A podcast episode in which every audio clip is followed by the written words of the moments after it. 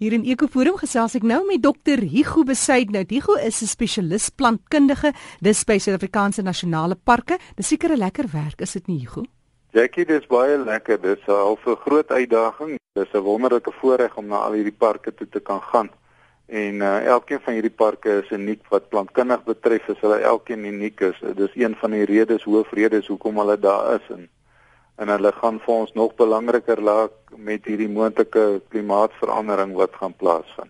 Nou vandag wil ons bietjie fokus op 'n area, baie besondere area, die Ograbies watervalle en dis daar in die Appington gebied. Verduidelik ons net so eers waar presies is die Ograbies watervalle? Ja, ja, Jackie is omtrent so 120 km van Appington af. Mense ry hierdie mooi dorpies Kuimoes en Kakamas net aan die kant Kakamas kom kom ons by 'n afdraaipad wat sê sê vir jou Ograbies dorp en dan sien mens vir 'n nosterkop, die koppie wat daar aan die regterkant is en mens kan nie glo daar's 'n groot magtige rivier wat daar onder lê nie, maar die drywe prele uh, vertel vir jou 'n ander storie. Um die laaste ruk, die uh, laaste 10 15 jaar het dit verskriklik uitgebrei en en die mense maak groot geld uit uit die drywe uit wat hulle daar pluk. Baie van hulle ek sien ons Suid-Afrikaners nie eers nie en, en dan ry jy nog 'n entjie aan en dan kom jy um, op 'n eiland wat jy by die park inkom by die ingangshek is eintlik op 'n eiland baie mense weet nie daarvan nie.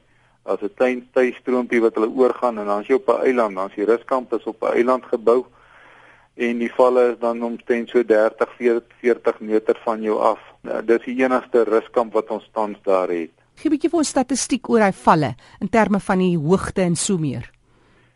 Jackie, ek gaan nou dalk vir jou jok, jy moet onthou ek se plantkundige so meer die bome, dis seker so 10, 12 bome wat daar af kan hang en hulle is omtrent ek dink is omtrent praat van so 80 meter val op 'n party van die plekke by die hoofval.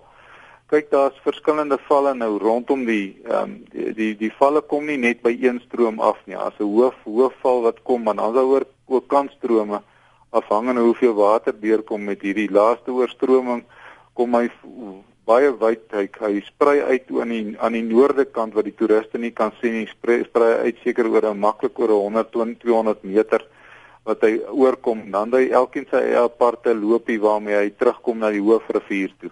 Mm, en die um, hoofrivier is natuurlik die Oranje rivier wat jy van praat. Dis die dis die Oranje rivier of die Gariep soos die mense hom baie keer noem toe die valle kom nou daar af en dan dan val hy in hierdie in hierdie diep kloof in. En hy kan soos ek sê van daar's verskillende valle maar die hoofstroom is in, as ek reg is en dit ek mag verkeerd wees dit is so onder tussen 80 en 100 meter val wat hy het en ehm um, baie mense glo daaronder lê nog 'n klomp diamante maar ek ek, ek twyfel ek dink hy sal lankal weggespoel hopelik Igu, nou praat nee. nou so van die valle. Daar's juis nou 'n uh, amper wil ek sê 'n donderwolk wat so oor die valle loop want dit is juis donderstorms wat hierdie valle tot gevolg het en hierdie wonderlike stroom verseker. Daar word nou beplan om 'n keerwal te bou. Vertel ons meer oor hierdie ontwikkeling wat nou eintlik nogal 'n uitdaging is vir omgewingsbewustes. Ja, Jackie, dit is um, op hierdie stadium is dit nog 'n baie sensitiewe en 'n beginstadium. Daar is spesialiste en mense wat verslae skryf, hulle is, is tans besig om die impakstudie te doen. Ons is bewus daarvan. Ehm um, dit is so 2 km bokant die hoofvalle is daar eh, 'n uh, plan om 'n uh, om 'n weer om 'n om 'n keerwal half te bou so 5 meter hoog en dan is die beplanning om van daai water af te keer en dan 'n hidro skema te maak aan die aan die buitekant aan die ou noorde kant van die Ograbies valle uh, wat hulle nou wil vir kragopwekking wil gebruik. Die Riemvasmaak gemeenskap wat daar naby is, um, gaan voordeel daar uittrek. Daar is 'n klomp bekommernisse en standparke het um, aangedui dat dat ons graag oor die saak wil praat, maar mens kan dit ongelukkig nie wegwens nie. Ontwikkeling is deel van moderne tegnologie en as daar nuwe goed is wat en vir krag, ons almal weet krag is maar 'n probleem. So as mens krag kan opwek dan dan moet mens daarna luister en kyk of dit omgewingsvriendelik gedoen kan word. So op hierdie stadium is daar nie veel meer as om vir jou te kan sê daar is so so 'n moontlikheid nie en die mense moet maar dophou daarvoor. Daar is 'n uh, publieke deelname wat opgeplak word in Appington en ook by die park. Wat gebeur in so 'n geval is dis 'n dis 'n buite voorsteller, dis iemand wat van buite af die voorstel gemaak het om dit te doen.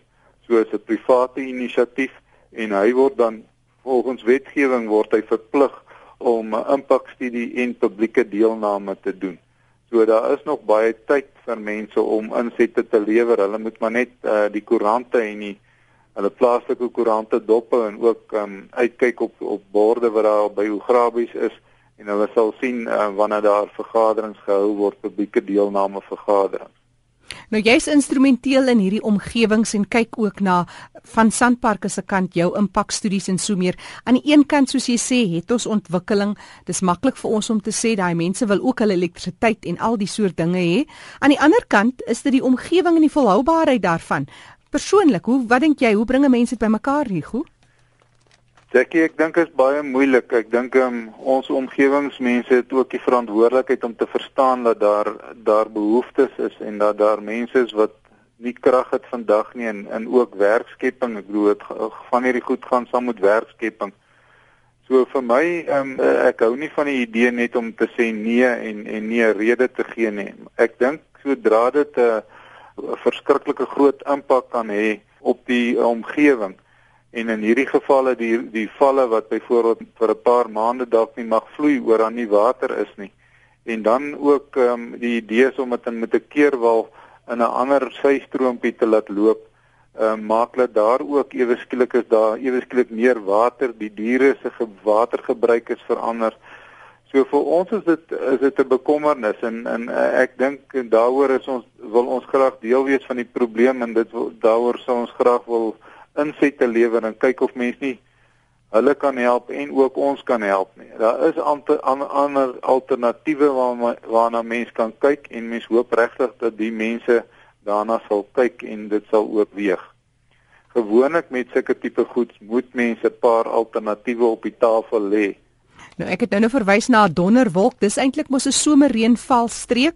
Hoe dink jy gaan dit byvoorbeeld die tipe natuurlike aktiwiteite beïnvloed? Uh, almal is bewus daarvan dat hy verlede jaar of 2010 ek is seker nie het hy verskriklik afgekom en groot skade gemaak. Ons het mos sulke mooi boardwalks, ek kry nie die Afrikaans nie en uh, wat die mense so kan loop. In elk geval hy is weggespoel. Ehm um, so dit dis groot skade, jy weet en ek kan nie dink wat hierdie ehm um, keerwal gaan maak nie as so so groot hoeveelheid water kom nie want ons probleem met die damme in hierdie riviere en die goed wat ons gebou het uh, is dat ons die die water nou verskriklik jy weet reguleer en uh, ons kry eintlik nou net deesdae kry ons net hierdie verskriklike groot ver, verwoede vloede as gevolg daarvan dat ons dat ons die die water so reguleer. So ons is vreeslik slim om heeltyd water daar te hou. Dit het voorjare gewerk het was daar selfs baie kere wat die wat die rivier opgedroog het en dit is dit was fyn. Al die stelsels het aangepas daarbey.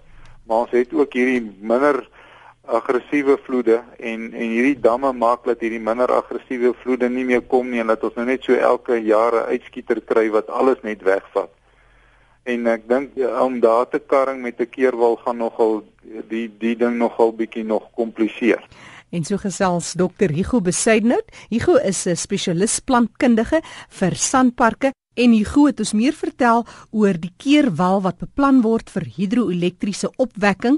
Dis daar by die Ograbies watervalle. Hugo, maar dis in die kanaal wat hierdie opwekking sal geskied. Nee, in die rivier self nie. So hulle wil die rivier opdam en dan nie of die water afkeer wat dan binne 'n kanaal gaan loop. Die kanaal gaan dan 'n gemaakte kanaal wees. Dis nie 'n natuurlike kanaal nie, alhoewel daar natuurlike uh, dreineringsbane is daarso wat nie altyd water in het nie, gaan nou permanent water hê en daar gaan water daar langs loop en daar gaan hulle dan nou die krag opwek doen. Nou vir mense wat meer wil uh, betrokke raak by hierdie ehm uh, byvoorbeeld publieke vergaderings en so meer sommer net meer inligting wil hê, wat stel jy voor? Hoe gaan mense te werk? Wel, ek kan vir jou daai ehm um, voorbeeld deurstuur en dan kan jy dit op jou webwerf sit. Ehm um, want ek dink dit dan kan die mense sommer daar gaan kyk na dit en hulle kry dan die mense met wie hulle kan skakel, kan hulle daarvandaan af kry en hulle kan hoor van wanneer is vergaderings in hulle omgewing en so voort. Dit is 'n sensitiewe storie en ek ek hoop regtig die mense verstaan dat dit is uh, jy dit is tans onder bespreking so dis nie ek gee net die breë riglyne wat daar is. Daar's baie meer as wat ek hier vir jou gesê het. Ek dink dit is net goed dat almal bewus is van van dinge wat gebeur. Mense wat omgee vir die natuur en ehm um, baie keer ehm um, weet hulle nie mooi hoe werk dit nie want so ek sê jy weet hierdie is 'n ding wat iemand van buite af voorstel en die die ou moet dan 'n prosedure volg en deel van sy prosedure is om 'n omgewingsimpakstudie te doen en hy gebruik spesialiste om vir hom werk te doen mm. En dan moet hy ook publieke deelname sessies doen sodat almal bewus is van wat hy wil doen. Dr. Hugo Besuidenhout, hy is spesialis plantkundige dis by Suid-Afrikaanse Nasionale Parke en hy vertel van hierdie uh keerwalbeplanning. Dis nou vir hidroelektriese opwekking in die kanaal daar in die Ograbies watervalle. En jy kan gerus vir Amy Avanant skakel vir meer inligting. Dis nou as jy belang sou stel in die publieke deelname. Telefoonnommer in Kaapstad 021 526 6030. Ek herhaal Kaapstad kode 021 526 6030.